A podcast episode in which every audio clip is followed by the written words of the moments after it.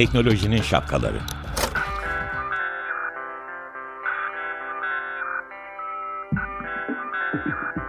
Bilgi ve iletişim teknolojileriyle güvenli ilişki için Banu Zeytinoğlu, Murat Lostar, teknolojinin tüm renklerini, siyah, beyaz, mavi, kırmızı şapkalarını konuşuyor.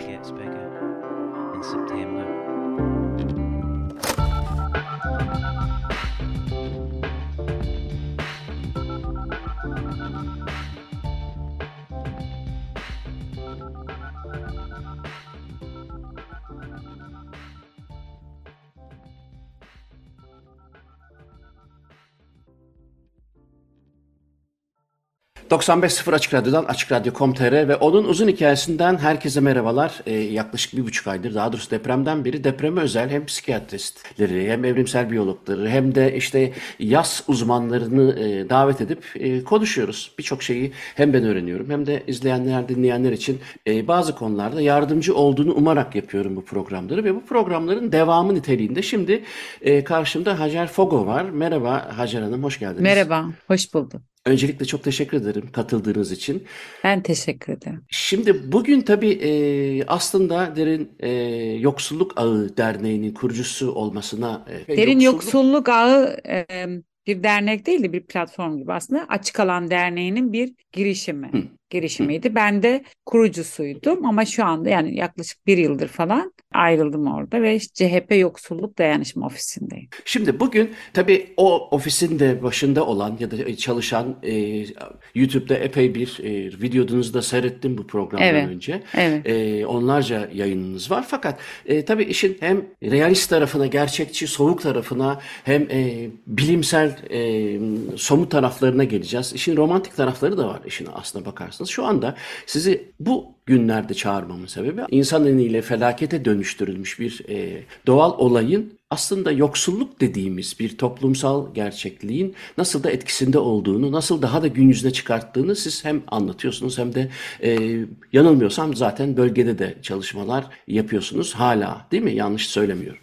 Şöyle e, yani bölgeye gitmedim ama hani taşına yani Mersin'e gittim, Adana'ya gittim. Ee, İstanbul'da ailelerle görüştüm. Depremden etkilenen ve buraya taşınan ailelerle görüştüm. Ama e, yani 6 Şubat işte sabahından bugüne dek bölgedeki ailelerle iletişim kuruyoruz. Onlara destek de bulunuyoruz. Yani dayanışıyoruz. O dayanışmamız sürüyor yani. Hem Diyarbakır hem Malatya, e, Hatay, Antakya yani her yerde yani deprem Kahramanmaraş'ta dahil olmak üzere onlarla ilgili ofis olarak e, ailelere yönelik desteklerimiz sürüyor. Hem oradaki arkadaşlarla koordinasyon halinde e, sürdürüyoruz. Hem de aynı zamanda deprem bölgesinden İstanbul'a, Mersin'e ve çeşitli şehirlere taşınan Hatta işte yani inanılmaz hikayeler var. Yani işte Hani deprem insanları aslında yoksullaştırdı ki afetler aslında yoksullaştırıyor.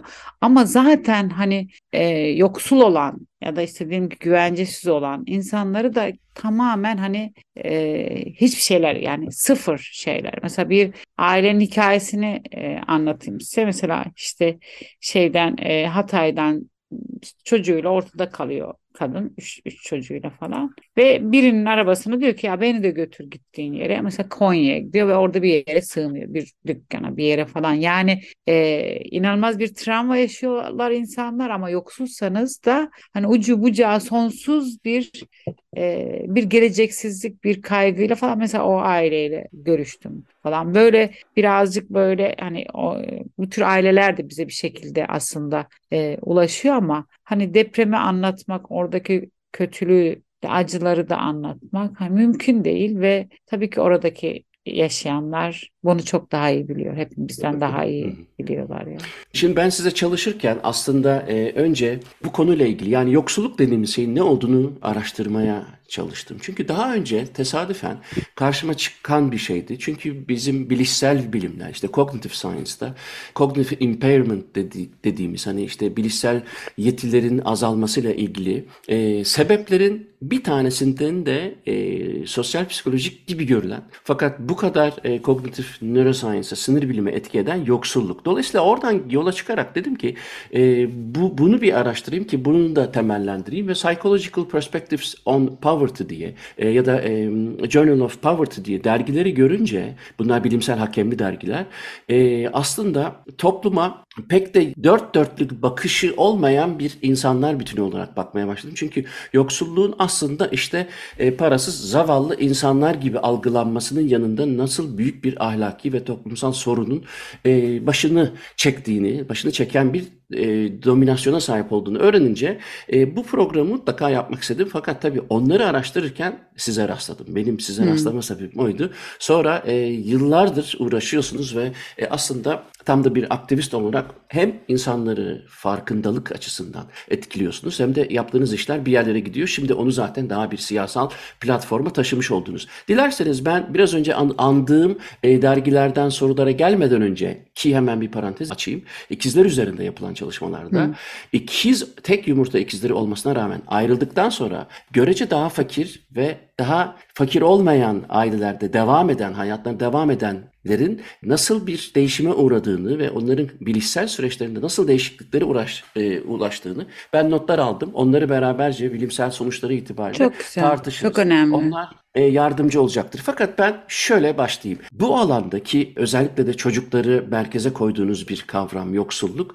Çalışma motivasyonu nereden geldi? Bu motivasyonun hani ilk başlangıcı sizi buraya iten şey e, neydi? Duygusal ya da değil yani çocukluğa da inebiliriz ama hani ne bileyim bir psikoloğa gidip belki orada bulabilirim e, nedenini ama şöyle söyleyebilirim. Ben gazetecilik yaptım uzun yıllar. 15-16 yıl gazetecilik halen yazıyorum ama orada da hep böyle insan hakları haberleri yapıyordum zaten. Hani insan hakları, e, işçi hakları, işçi sendika muhabirliği yaptım uzun süre. İşte kadın hakları ile ilgili haberler yaptım, çocuklarla ilgili haberler yaptım. Sonuçta aslında ezilenlerle ilgili e, haberler ya da ötekileştirenlerle ilgili, azınlıklarla ilgili haberler yaptım ve hep şeyi gördüm zaten hani yani işte kültürel olarak farklıysan eziliyorsun, cinsiyet olarak farklıysan eziliyorsun, işte ekonomik olarak farklıysan eziliyorsun ve aslında bir ezilenler topluluğu e, var ve bu haberleri yaptığınız zaman hani insan hakları da aslında bu onun için diyoruz işte yoksulluk aynı zamanda bir ihlaldir insan hakları ihlalidir diye. Ama benim gazeteciliğim biraz şöyleydi. Yani işte diyelim ki yalnız bir kadının evine gittim ya da şiddet gören bir kadının evine e, gittim. Ya da yargısız infaza uğramış üç tane genci vurulmuş mesela bir e, odada o, o eve gittiğimde de zaten oradaki yokluğu yoksulluğu e, da görüyorsun o kadının uğradığı şiddeti de görüyorsun ya da bir madencinin evine e, gittiğim zaman işte Zonguldak'ta falan oradaki durumu da o çocukları da görüyorsun. Yani aslında hepsi yoksulluk ve yoksunlukla ilişkili şeyler. şeyler. Biraz e, işte haberi yazıp Düşünüyordum yani işte Ayşe'ye ne oldu şu anda ne yapıyor? İşte o madenci e, şu anda işte nasıl geçiniyor? E, ya da işte e, ne bileyim işte şiddet görmüş ya da sığınma evine e, den ayrılmış bir kadının şu andaki hayatı nedir falan diye biraz bu şeyler hani gazete haberi yazıp dönmek değil de yani bu haksızlıkları düşünmek çocukluğumda da öyleydim zaten ve bir şey yapmak yani hani haber yaz sayfayı kapat değil ama hayatlarını değil. Ya, o yüzden ne yapıyordum? Dönüyordum mesela Ayşe'nin evini ziyaret ediyordum. Birkaç hafta sonra iyi misin? Ne yapabilirim senin için falan.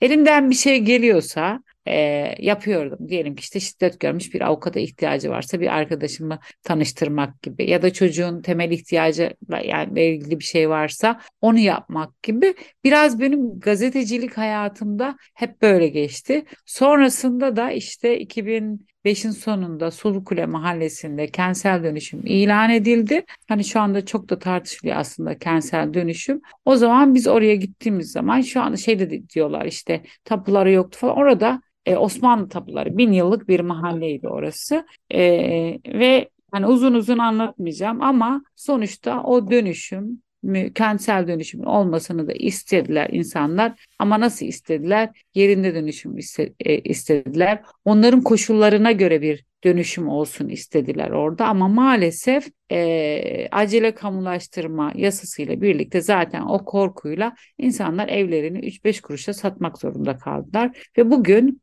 ben de orada aktivist olarak uzun yıllar mücadele ettim. Bugün o Sulukule mahallesinde Sulukuleli iki aile var. Onun dışında herkes e, Karagümrük civarında, Balat civarında e, çok riskli binalarda daha derin bir yoksulluk içerisinde yaşamaya devam ediyor. Bunu niye söylüyorum? Çünkü en azından benim kendi hani bana sorduğunuz için söylüyorum. Ben ben diye konuşmayı sevmiyorum ama hani kişisel özelliğim şey şu takip ediyorum yani mesela yani bu bir birey de olsa hani gittim gördüm hadi hoşça kal değil de o olayı bireyi, insanı, kadını takip ediyorum. Yani işte kentsel dönüşüm oldu. İşte orada Ayşe ve ailesi vardı.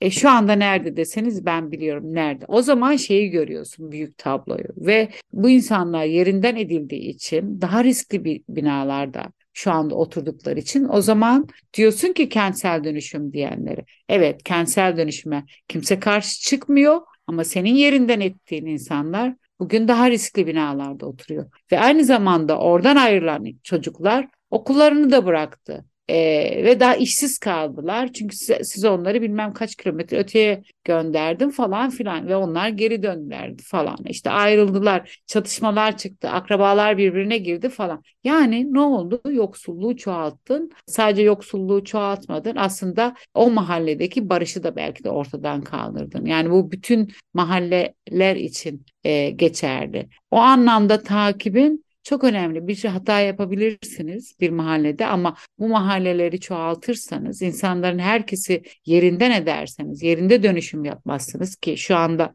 e, mesela deprem var, e, insanların evi, riskli binalar, mahalleler var ama e, ne yapmak gerekiyor? Kimse kentsel dönüşüme karşı değil. İnsanları yerinden etmeden e, oralarda yine o hak sahiplerinin koşullarına göre bir dönüşüm olması gerekiyor aslında. Öyle değil mi? Ve o insanları 1950 TL'ye kiraya çıkardığınız zaman kimse İstanbul'da böyle bir ev bulamaz. 2000 lira bir ev yok. O yüzden ne yapacaksınız? Bu mahallede kentsel dönüşüm var. Sizler de ya şurada oturur dersiniz daha sağlıklı elverişli konutlarda ya da o şehrin koşullarına göre bir kira ödemesi e, yaparsınız. Ama onu yapmayalım, bunu yapmayalım. Sonuçta işte o risk çoğalarak e, devam ediyor. Şimdi ben hikayeye biraz şey yaptım sorduğunuz soruyu ama benim biraz hikayem böyle işte. Yani, hı hı. yani de, anladım söylemek istediğinizi. Zaten e, e, bu işin takip edilmesi sahaya yani sahaya dediğim o kişilerle temas kurmaktan geçiyor. Sizin de bunu evet. yaptığınızı anlıyorum. Şimdi şeye gelelim isterseniz. Ben hakikaten çok etkilendim bu e, şeyden. E, iki tane dergideki makaleden ve e, daha sonra işte dediğim gibi bir sürü hakemli derginin e, olduğunu görünce e, aslında konu özellikle 2010'dan sonra andığım kadarıyla büyük bir akselerasyon kazanarak çok fazla bilim insanının konusu haline gelmiş.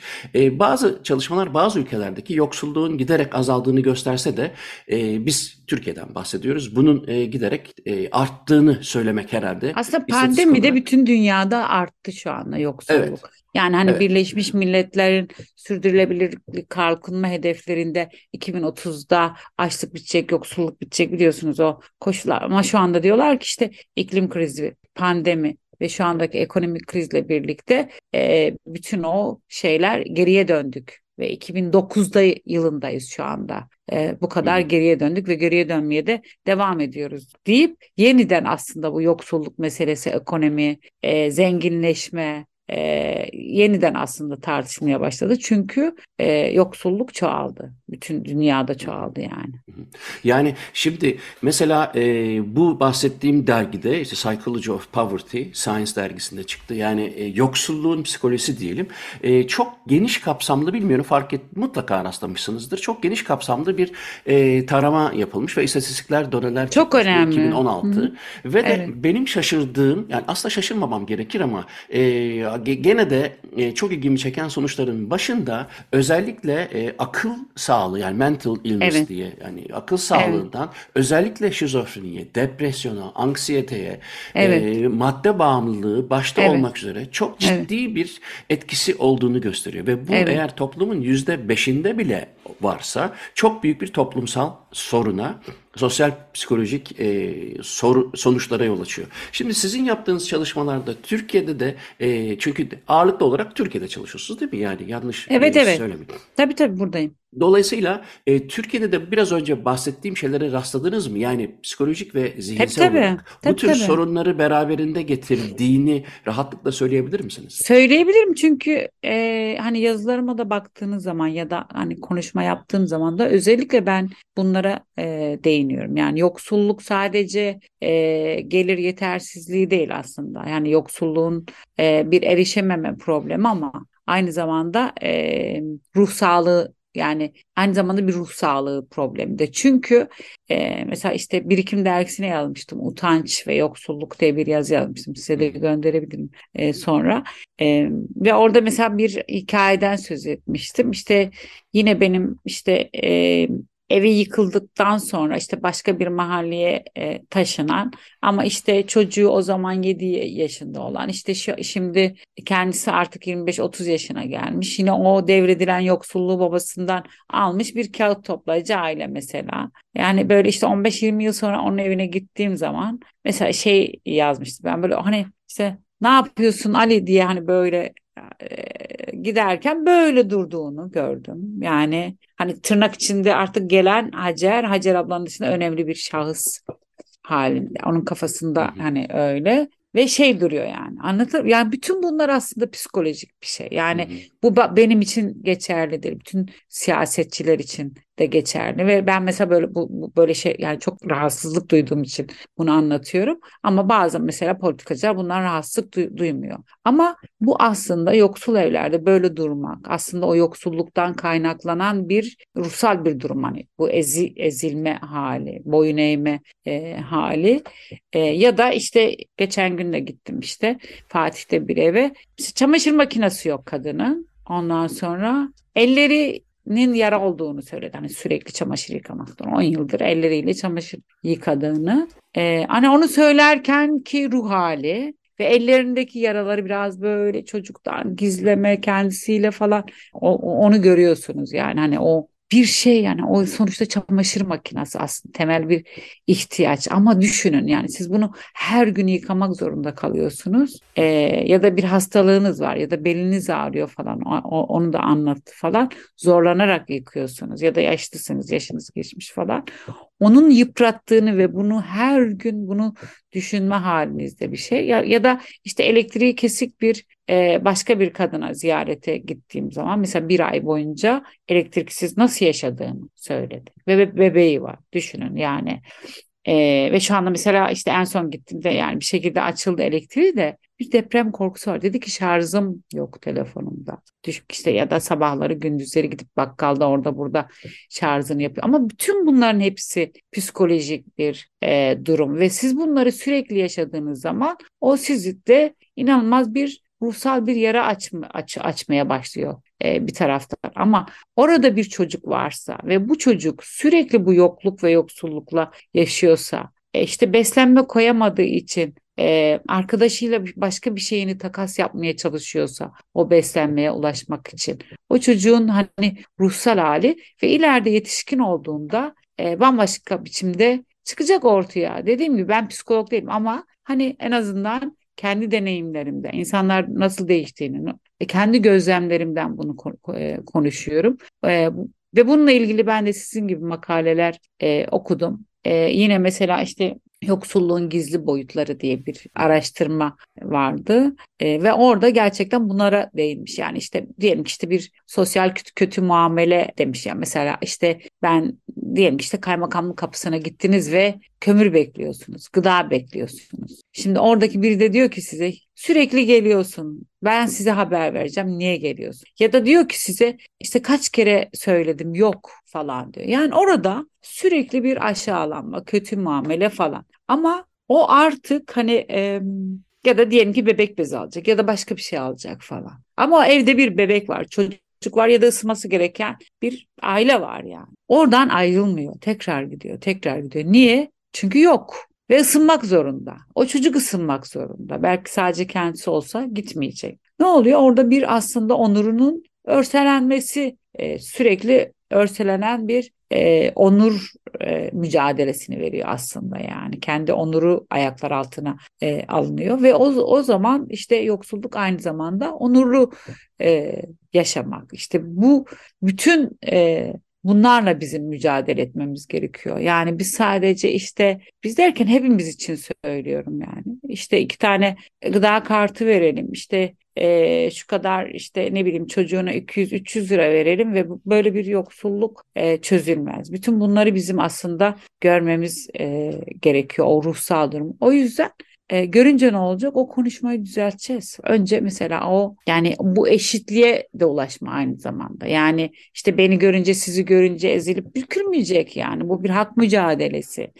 Ya da sizin ona verdiğiniz o sosyal destek e, onun hakkı e, o sosyal yardım. Yani o sosyal yardımı verdiğiniz için karşınızda ezilip bükülmeyecek. Tam tersine neden benim sosyal yardımımı kestin e, diye sorabilecek cesareti ve gücü olacak. Ama sadece bununla da yetinmeyecek. İşte doğru dürüst bir evde yaşama hakkının olduğunu herkes gibi, çocuğuna beslenme koyma hakkının olduğunu, çocuğun beslenmesi gerektiğini, işte o beslenme, e, yetersiz beslenme sonucunda aslında öğrenme güçlüğünün e, neden neden olduğunu falan. Bütün bunlar aslında e, halka halka devam eden şeyler. Ama gerçekten çok önemli e, yoksulluğun ruhsal boyutu daha fazla konuşmak gerekiyor. Daha fazla anlamak gerekiyor. Çünkü bazen hani eğitimciler dahi bunun farkında varmıyor. Neden? Çünkü diyelim ki işte ben çok dinlemiştim annelerden. Mesela işte diyor ki e,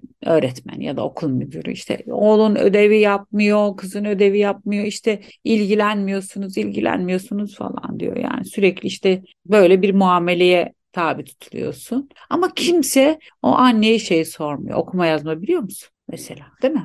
Yani okuma yazma bilmeyen bir anne onun ödevine yardım etmesi imkansız aslında e, bir şekilde. Ve çocuğun hele ilk öğretimde hani anneyle babayla ya da bir yetişkinle birlikte aslında o ödevi yapabilir edebilir ama mesela o insan o yüzden hani takip dediğimiz şey aynı zamanda bu yani o öğretmen o koşulları o çocuğun yaşadığı koşulları bilse çalışma odası olmadığını, annenin babanın okuma yazma bilmediğini, işte e, çok zor geçindiklerini, çocuğun işte belki de o sıkışan ayakkabısıyla okula geldiğini e, ve ayakkabı alamadıklar. Yani tüm bunların hepsi aslında psikolojik bir şey. Niye o sıkışan ayakkabı diyorum? Çünkü böyle o çocukları biliyorum yani. Alamıyor işte yani anne ve o ayakkabıyı giymeye devam ediyor ama o çocuk o ayakkabı sıkıştırdıkça o sınıfın içerisinde kimseye söylemiyor ama başka bir ruh haline giriyor ve bütün bunları görüp anlamamız, dinlememiz ve buna göre de politika acımak, üzülmek değil,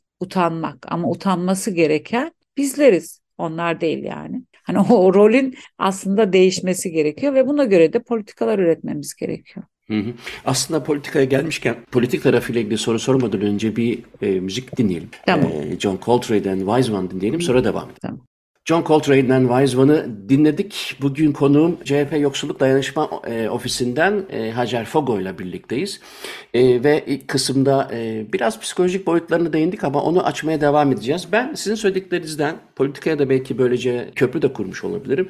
Aslında işte o boyun eğme halinin yani aslında vücut dillerine bile yansıyan, yoksul insanların vücut dillerine de yansıyan o kendine güvensiz ve de suçluluk psikolojisi içerisindeki halinin aslında tamamen bir demokrasi sorunu, insan hakları sorunu olduğunun altını e, çizmeye çalıştığınızı hissettim. Oradan evet. devam edebilir miyiz? Bunun çünkü evet e, görüyorum ben Türkiye'de yaşamadığım için televizyonlardan e, vesaireden daha çok görüyorum. Evden para vermek gibi e, ki yakın zamanlarda psikiyatristlerle yaptığım po- e, programda bile depremde yardım edilirken insanın yemek yardımı yapılırken bile seçme şansının olduğunun hissettirilmesi için en azından iki farklı çorbanın ne kadar önemli olduğunu anlatan işte Türkiye'nin çok önemli bilim insanları, psikiyatristleri bunları anlattılar. Çünkü e, insan onuru e, denen şeyin e, işte çorban bu ye, yerine bunu mu istersin, bunu mu istersin nasıl da o kişinin e, kişiliğinde yaraya yol açmadan e, bir seçme hakkının ne kadar önemli olduğunu gösteriyor. Seçme hakkı da deyince akla aslında seçme hakkının en düşük olduğu toplumsal kesimlerin gene işte bizi fakirliğe çıkarttığı, yoksulluğa çıkarttığını görüyoruz. Dolayısıyla da e, hem psikolojik yaralanmalara ama bir o kadar da aslında toplumun topyekün e, demokrasi ve de insan hakları sorunuyla olduğunu görüyoruz. Önce lütfen burayı açalım sizin tecrübelerinize göre. Sonra ben aslında yoksulluk dendiği zaman bunun iyi anlaşılması için e, literatürde çok geçen işte bu absolute poverty, relative poverty yani e, göreceli yoksulluk denen bir şey var. Şehir yoksulluğu var, fakir yoksulluğu var, kadın yoksulluğu var, çocuk yoksulluğu var. Şimdi Herkesin mesela çalışan var. yoksulluğunu çalışan yoksulluğu var. Yani. O Çünkü Türkiye'ye baktığınız zaman evet yani Türkiye'ye baktığınız zaman şu andaki asgari ücrete ve e, yoksulluk sınırına baktığınız zaman aslında yani yoksulluğu hepimiz yoksul yani hepimiz derken o bir avuç zengin dışında yoksulluk sınırının altında yaşıyoruz. Ya da işte ben mesela uzun dönem güvencesiz insanlarla çalıştım daha çok yani hiçbir sosyal güvencesi olmayan günlük işte tekstil işçileriyle hep geçici işlerde çalışan işte kovulan, horlanan falan en alttakilerle yani. Ama şu bugün bu şu anda mesela işte işçiler de açlık sınırının altında yaşıyor plaza çalışanları da yoksulluk sınırının altında yaşıyor. Yani he, aslında he, her birimiz Türkiye'de şu anda bir şeylere erişemiyoruz. Kitap erişemiyoruz. Kira ödeyemiyoruz.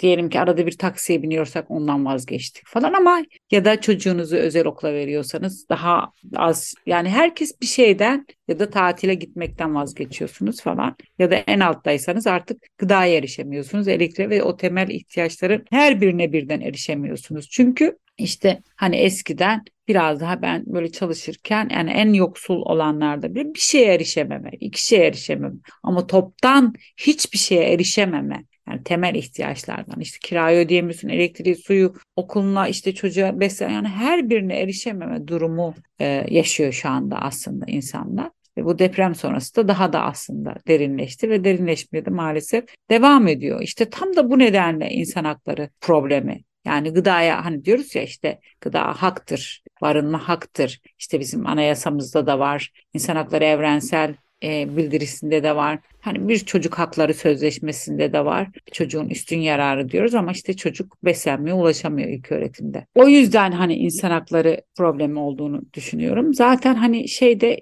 yani insan hakları evrensel beyannamesi de aslında 2. Dünya Savaşı'ndan sonraki o yoksulluk ve sefalet den sonra aslında kaleme alınmış ve hani şeyde bilgilerin o da o da aslında insan ve onurlu yaşam hakkı. Aynı zamanda hani haysiyetli yaşam işte yoksu yani o sefalet üzerinden kurulmuş ve barınma hakkı demiş işte insanlara seyahat etme özgürlüğü demiş, e, ulaşım hakkı demiş falan. Hani bütün o hikayede aslında o yoksulluk içinden çıkan savaşın etkisiyle de birlikte. Ama işte sonrasında sanki bu mesele bu insan hakları şeyinden çıkıp işte sadece gelire aslında odaklanılmış yani. Hani işte gıda kartını verelim, işte bilmem sosyal yardımlar verelim falan diye. Sosyal yardımlara bu arada asla ve asla e, karşı değilim ama zaten çok az. Ama o sosyal yardımlar insanları ayakta tutan bir biçimde olmalı ve o sonrasında üretime katmalı yani. Şey gibi değil yani o sizin e, nasıl söylesem işte böyle e, kullanabileceğiniz yarı aç yarı tok tutan seçimden seçime işte ben sana verdim ben de karşılığında bir baskı aracı olmaktan çıkartılmalı daha doğrusu yani. E, şu anda Türkiye'de e, bu yardımlar bir baskı aracı gibi kullanılıyor. Halbuki bütün o sosyal yardımlar zaten o insanların hakları zaten yeterli değil. Zaten bir takip sistemi yok ve insanlar yarı aç yarı tok tutuluyor. E, zaten bütün bu düzenlemeler aslında yeniden e, yapılmalı. Çünkü şu anda dünya zaten hani temel geliri tartışıyor e, aslında yani işte e, belki bizim bütün bunları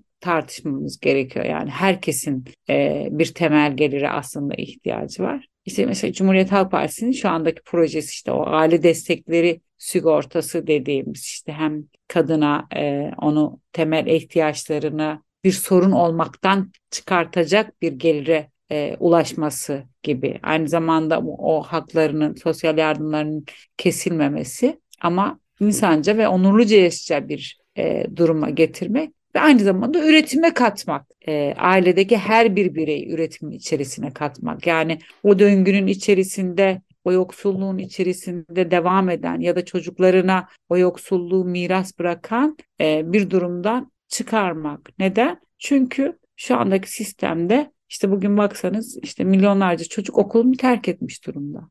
Gerçekten öyle ve çalışıyorlar çocuklar ya da bir kısmı da işte şey diye araştırmalar vardır ne istihdamda ne eğitimde nerede olduğu bilinmeyen takip edilmeyen gençler çocuklar var lise sonrası uyuşturucu oranı mesela çok artmış durumda. E, işte aslında en başta konuştuğumuz şey bu. Bütün bunların hepsinin aslında ruhsal ve psikolojik boyutu var yani. Yoksul bir çocuğun, e, küçücük bir çocuğun e, bir mahallede uyuşturucuya çok çabuk erişebilmesinin altında yatılan nedenler. Mesela işte ben araştırmalara baktığım zaman şiddet görüyorum, ekonomik nedenler görüyorum, istismar görüyorum. Anlatabiliyor muyum? Yani o e, uyuşturucu meselesine baktığınız zaman da e, onu görüyorsunuz. Ya da yetişkinlerle ilgili araştırmada gördüğünüz zaman işte ekonomik nedenini görüyorsunuz ya da çocukluğunda uğradığı başka bir hikayeyi e, görüyorsunuz. Ama bir taraftan da hani bu durum da mesela e, çoğalmaya çoğalmaya başladı. Özellikle yani her yerde var ama hani e, yoksul mahallelerde çoğaldığı zaman da insanlar zaten ekonomik olarak da yoksul olduğu için çocuklarını tedavi ettiremiyorlar. Tedavi merkezleri çok az. Sürekli o evde o şiddetle karşı karşıya geliyorlar baş edemiyorlar. Onların yanında bunları anlatan insanlar yok. Sürekli çocuğunun peşinde e, işte hastaneye götürmeye çalışıyor. Hastanede yatıramıyor. ilaçlarla tedavi olmuyor. Böyle binlerce aile var inanın. Ama sanki yoklar gibi. Yani onlar oralarda bir yerlerde kendi evlerinde o şiddet, o şeyle mücadele etmeye devam ediyorlar ama bizden değillermiş gibi. Biz onları görmüyoruz. O kadar kendi işlerinde yalnızlar yani. Peki mesela şimdi e, günümüzde dediğim gibi dışarıdan bakınca bir sadaka kültürü ile e, yapılmış yardımları görüyor insan. Sizin yıllarca yaptığınız çalışmalardan çok daha iyi bilirsiniz ki e, bir toplumun e, bir kavramla ilgili farkındalığı için çok çalışmak, çok e, yatırım yapmak gerekir. Ben e, yoksulluk kavramının yani e, yoksulluğun insan haklarına aykırı bir durum olduğu, dolayısıyla insanların belirli gelir düzeyine zaten hakkı olduğunu düşünmek yerine neredeyse yoksulluğu normalleştirmiş bir kültürün sebeplerinin hangi dinamiklere bağlı? Neden mesela Türkiye'de bu biraz daha kanıksanmış işte yoksul aileler derken e, bunun bir insanlık sorunu, insan hakları sorunu olarak değil de sanki işte yani o da öyle yani bir kader planı gibi e, yaklaşılıyor. Bu neye bağlıyorsunuz bunu? Suçluyu, suçluları ya da e, sorunun kaynağını ne olarak görüyorsunuz? Çünkü aksi takdirde bunu düzeltmek için e, yapılan çalışmalar boşa gidebilir. Yani neyin önünü kesmek lazım? Nasıl bir düşüncenin önünü kesmek lazım? lazım ki yoksullukla ilgili olan inancımız değişsin. Bunu e, yoksul olan ya da olmayan ya da işte biraz önce konuştuğu anlattığınız gibi şehirli yoksulluğu ya da işte belli çalışan yoksulluğu gibi herkesin bunun e, topyekün bir sorun olduğunu nasıl gösterebiliriz? Bunları kırarak göstermemiz gerekiyor. Neleri kırmamız lazım? Yani şöyle bir kez gerçekten tabii yani bu bir sistem sorunu evet. Ama bunun dışında e, bizim aslında hani işte ben işte bu bir kapitalist sistem sorunu, neoliberal politikalar e, bu hale getirdi diyebilirim ama bir taraftan da yine işin e, sosyal ve ruhsal boyutuna dönüp yani biz yoksulluğu bilmiyoruz, tanımıyoruz diye düşünüyorum. Yani şu söylediğim şeyleri işte hani ben de zengin yani ben de böyle şey e, yani yoksul lukla mücadele, hani mücadele ederek büyüdüm. Ama sonuçta şeyi öğren yani mesela psikolojik boyutlarını öğreniyorum. Başka o eve ziyaret ettiğim zaman Ayşe'nin anlattığı hikayeden başka bir şey öğreniyorum ve gidiyorum okuyorum. Ayşe'den öğreniyorum. O sokaklardan öğreniyorum. Aslında biz o sokaklarda biz derken yanlış anlamayın sürekli böyle e, eleştiren işte biraz önce söyledim ya da sadak mesela biraz önce şeye tepki göstermiştim ben. Mesela sadaka kültürü dediniz ya. Mesela biri böyle sadaka kültürü deyince ben böyle bir e, geriliyorum. Anlatabiliyor muyum? Yani çünkü ezbere bir söz bu. Yani mesela televizyona çıkıyor. İşte sadaka kültürüyle e, bu şey sistem devam edemez. Biz geleceğiz. Yok öyle bir şey yok. Ne demek sadaka kültürü? Yani siz o mahallelerde yoksunuz. E, tanımıyorsunuz. Birbirimizi öğrenmemişiz. E, İşte sosyal yardımlar diyorsun. Sosyal yardımlar ne kadar olduğunu bilmiyorsunuz. Diyorsunuz ki işte sosyal yardımlara alışmışlar. Onlar bilmem kimi oy. Nedir o sosyal yardımlar? Allah aşkına. O eğitim ücret dediğiniz 30 lira, 40 lira, 50 lira falan. Hani en fazla o set, sosyoekonomik destek işte kadınlara yönelik. O da çocuğunu artık çocuklarına bakamayacak durumda olan ailelere çocuk sayısına göre belki 2000 liranın üzerinde. Şu anda onunla da yaşamak mümkün değil. Şu anda yani sonuçta insanlar zaten ayakta duracak e, açlıkla mücadele ediyorlar ya. Tabii ki patates kuyruğuna girecek. Eleştirmeyeceksin. Böyle bir dünya yok yani.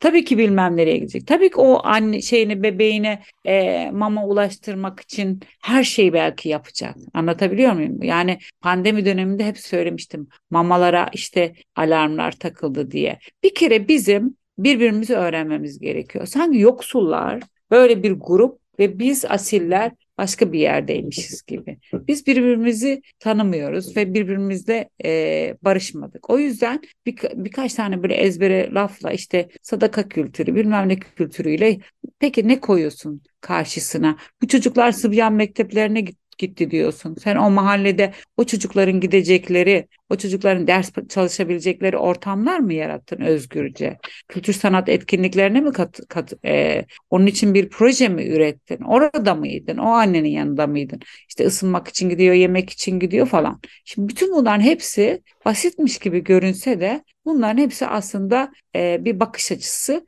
Bizim bu bakış açısından bir kere e, kurtulmamız gerekiyor. Onlar ve biz yokuz. Biz hepimiz aslında yoksulluk sınırının altında yaşayan, bunu pandemide gördük. Ekonomik krizde iyice derinleşti ve e, otor, otoriterleştikçe e, e, siyasal sistem iyice bize korku ve panik değil mi? Yoksullaşıyoruz çünkü. E, başka bir durum. O zaman şu anda birbirimizi anlamak, birbirimizle e, dayanışmak, için aslında iyi bir ortam şu anda. Bunları önerebilirim yani. Hı hı. E, yani aslında söylediğiniz şeyin en bana benim gördüğüm kadarıyla en önemli tarafı e, iki kısmı ayırıyorum. Birincisi aslında fakirlik dediğimiz şey çok geniş bir kavram. Evet belki e, önemli bir kısım su dahi bulamıyor en alttaki ama onun bir üstteki e, o da aslında fakir. Be- belki su bulabiliyor fakat gıda çeşitliliği yok. Bir üstteki su da var, gıda da var fakat istediği okula gidemiyor. Bir üstteki onlar da var fakat kitap alamıyor. Dolayısıyla yoksulluk aslında bir avuç zengin dışındaki herkesi etkiliyor fakat evet. buna rağmen o bir avuç insanın dışındaki herkes birbirini buna rağmen tanımaktan şu anda aciz olduğu için bunun e, en azından farkındalığını geliştirmiyor diye anlıyorum. Bu da e, hakikaten çok önemli bir tespit ya da en azından benim için güzel bir ışık yaktı. Son olarak şeyi sormak istiyorum. E, hakikaten çok merak ediyorum. Onu çünkü bir konuşmanızda söylemiştiniz. Ben onu not aldım buraya. Kadını, çocuğu, e, engelliyi, otizmliyi herkesi farklı şekilde etkiliyor. E, ve işte bir toplumun aslında %95'i de e, evet. buradan bakıldığı zaman yoksulluk çekken, e, belki bazıları dediğim gibi su düzeyinde e, ihtiyacı sahip ama evet. genelleyebileceğimiz bir şey. Bir de onu açalım. Yani aslında Tabii yani e, yoksulluk her şeye göre farklı bir e, relatif kavram olduğuna göre e, onu da bir açalım. En azından o, o kavramda netleşsin istiyorum. Tabii şöyle yani işte hani yoksulluğa çok boyutlu bakmamız gerektiğini sö- söyledim. Neden? Şimdi hani işte e, diyelim ki yerel yönetimlerle ben işte konuşuyorum orada çalışan yoksullukla çalışan arkadaşlarla ya da kamuda çalışan arkadaşlarla kamu derken diyelim kaymakamlıklarda falan ve hani onların böyle bir sosyal inceleme sosyal hizmet uzmanları diyelim ki işte bir şey var işte bir form var gidiyorsunuz ya da bir tablet var ve belli sorular var orada işte okula gidiyor mu gitmiyor mu gelirin nedir falan değil mi ona göre de tık o şey ne çıkarsa diyor ki işte ayda bilmem ne bir sosyal yardım falan çıkartıyor. Halbuki şimdi orada bir engelli var. Bir eve gittiniz, bir engelli var ve bir anneyle beraber yaşıyor. Şimdi o annenin yıllar boyunca çocuğun fiziksel engeli olabilir, zihinsel engeli olabilir. Biz eğer orada sadece annenin gelirine bakarsak, evin kirasına bakarsak ki bazen bakmıyorlar da, e, biz oradan bir yoksulluk hikayesi ya da yoksullukla ilgili e, onu yoksulluğunu azaltacak bir politika üretemeyiz. Neden biliyor musunuz? Yani çünkü o anne her gün diyelim ki çocuğu e, engelli ve bir yere tedavi ettirmeye götürüyor. Değil mi? E, belki ulaşımla ilgili problem var, psikolojik olarak e, yaşadığı problemler var, ruhsal olarak belki işte ay, çocuk orada yolda bağırıyor ya da başka bir şey yapıyor falan. Etrafının e, işte ona gösterdiği ayrı bir e, muamele var. Yani bir de o, o engelli çocuğun yaşadığı fiziksel işte olarak engelli onun yaşadığı kendi yoksulluğu var. İşte gidememe, erişememe, sürekli belki e, evde oturamama, işte yakın olmadığı için bir okula gidememe değil mi? Yani engelli yoksulluğuna farklı bir politika e, yaklaşmamız gerekiyor. Ya da işte beni arıyorlar bazen tekerlekli sandalyesi yok. Düşünsene yani. Dışarı alamıyor yani ve çıkamıyor dışarı. Hani akülü istemiyor artık hani çok çok pahalı. Ona erişemiyor. Anlatabiliyor muyum? Ya da işte şiddet görmüş bir kadın ama yoksul. Çıkamıyor evden ya. Çıkamıyor. Yani şimdi kadın cinayetlerine baktığınız zaman e, çoğunun emin olun ekonomik nedenle en yoksul kadınların olduğunu da göreceksiniz çoğunun yani. E, ve şey yani gidecek yeri yok. Ya da diyelim ki ailesine gitti, ailesi de yoksul. Bir, bir, bir şey sonra tekrar dönmek zorunda kalıyor. Ya da işte bir avukat yani sadece baroların avukatları gerçekten yeterli değil. Bildiğim için söylüyorum. Yani onları eleştirme anlamında değil ama bir özel avukat tutamıyor çünkü parası yok. Ya da sığınma evine gidiyor. Bunlar bunların hepsini anlatırken gerçek olduğu için, tanıklıklarım olduğu için anlatıyorum. Sığınma evine gidiyor çocuğuyla birlikte, bebeğiyle birlikte işte süt istiyor, bağırıyor, çocuk bir şey yapıyor falan. Orada başka bir muameleye e, şey tutuyor işte niye çocuğum bağırıyor bilmem ne yapıyor falan. Bir süre sonra oradan da çıkıyor. Tekrar dönüyor. Tekrar yani böyle bir cenderenin içerisinde şimdi yalnız ve şiddet gören bir kadının yoksulluğuna biz çekirdek aileye baktığımız gibi ya da normal bir aileye baktığımız gibi e, bakamayız. Ya da şöyle düşünün yaşlısınız. İşte hani yine bildiğim bir insandan söyleyeyim. İşte 65 yaşında şu anda İstanbul'da kirada oturuyor. Kirasını ödeyemiyor o malul aileyle birlikte. Çünkü çok çok az. İşte bir yerde gidiyordu çaycılık yap, yap, yapıyordu. Sonra o işte pandemi döneminde onu çıkardılar. Şimdi tekrar bir yere gidiyor 65 yaşın üzerinde e, işte bir yerlerden hani yine birilerine yardım edip bir şey almaya e, çalışıyor ve buzdolabı falan yok evinde. Düşünün yani. E, yemek yapamıyor, işte tüp alamıyor, alıyor, almıyor, yarı besleniyor, beslenemiyor falan. Yani düşünün yaşlı ve şey hani daha huzur içerisinde yaşaması gerekirken belki o yaşlılık döneminde ne bileyim gezecek, tozacak ya da tatile e, çıkacakken sürekli hala çalışıyor ve çalışmak da önemli değil. Kendi temel ihtiyaçlarına erişmek için çalışıyor olmasını da bizim e, farklı bakmamız gerekiyor yani. En azından temel ihtiyaç yani çalışsın. Ama temel ihtiyaçlarıyla ilgili çalışmak başka bir şey. Çünkü çalışmadığı zaman aç kalacak ve bütün gününü e, aç geçirecek. Bir başka bir şey. Şimdi mesela yine başka bir anne, yine yalnız anne. Hepsi epilepsi çocuğu var. Çocuğu hastaneye götürmüş ekstra ilaçlar vermiş. Mesela onu almadım dedi bana. Param yoktu almadım dedi ve gerçek yani. Şimdi ben ona ya nasıl alamadın yani nasıl almazsın diyemiyorsun. O soruyu soramıyorsun. Şimdi orada epilepsili e, çocuğun yoksulluğunun diğer çocuklardan farklı olduğunu da anlamamız gerekiyor ve hani bunu çoğaltabilirsiniz. E, o yüzden hani şu önemli.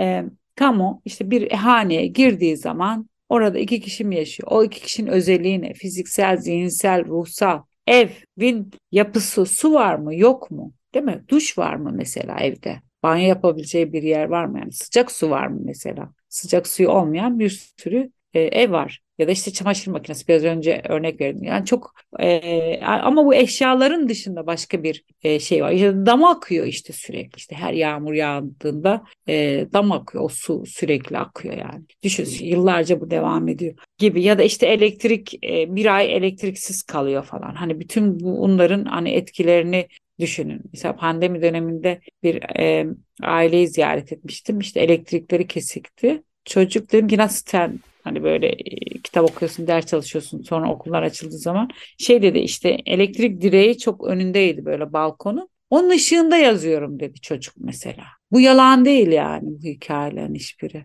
Şimdi orada böyle görmeye çalışan ve yazmaya çalışan bir çocuğun ruh halini. Yani bunun için insan hakları ihlali, bunun için çocuk hakları ihlali dememiz, buradan bakmamız gerekiyor. Bunların hepsi böyle birdenbire olabilecek şeyler değil ama biz zihniyetimizi değiştirirsek eğer her birimiz e, ve bu işle ilgilenen insanlar, bu akademisyenler de olabilir, işte bir kamuda çalışan, o evlere giren insanlar da dahil, politikacılar özellikle. Özellikle siyasetçiler. Sadece o evlere girip çıkmaları da önemli değil ama şu zihniyeti, bu şeyi değiştirebilirsek e, yoksulluğu da bence azaltabiliriz diye düşünüyorum. Çok teşekkür ederim. Bugün e, aslında yoksullukla ilgili hem e, psikolojik, sosyal psikolojik sonuçlarını hem de sosyal politik e, neler yapılabileceğini konuştuk. E, katıldığınız için çok teşekkür ederim. Çok Ben yararlandım. teşekkür ederim. Çok sağ Umarım olun. Dinleyenler de yararlanmıştır. Bugün e, Derin Yoksulluk Ağı Derneği kurucusu ve şimdi CHP Yoksulluk Dayanışma Ofisi Koordinatörü Hacer Fogo'yu konuk ettim. Kendisinden çok yararlandım. Böylece bugünkü programı bitirmiş olduk. Bana ulaşmak için Muzaffer Gmail adresini kullanabilirsiniz ya da Deniz Atlam Gmail adresini. Açık Radyo bu programı tekrarını Spotify'a ben de YouTube kanalıma koyacağım. Haftaya görüşürüz. Hepinize günaydın.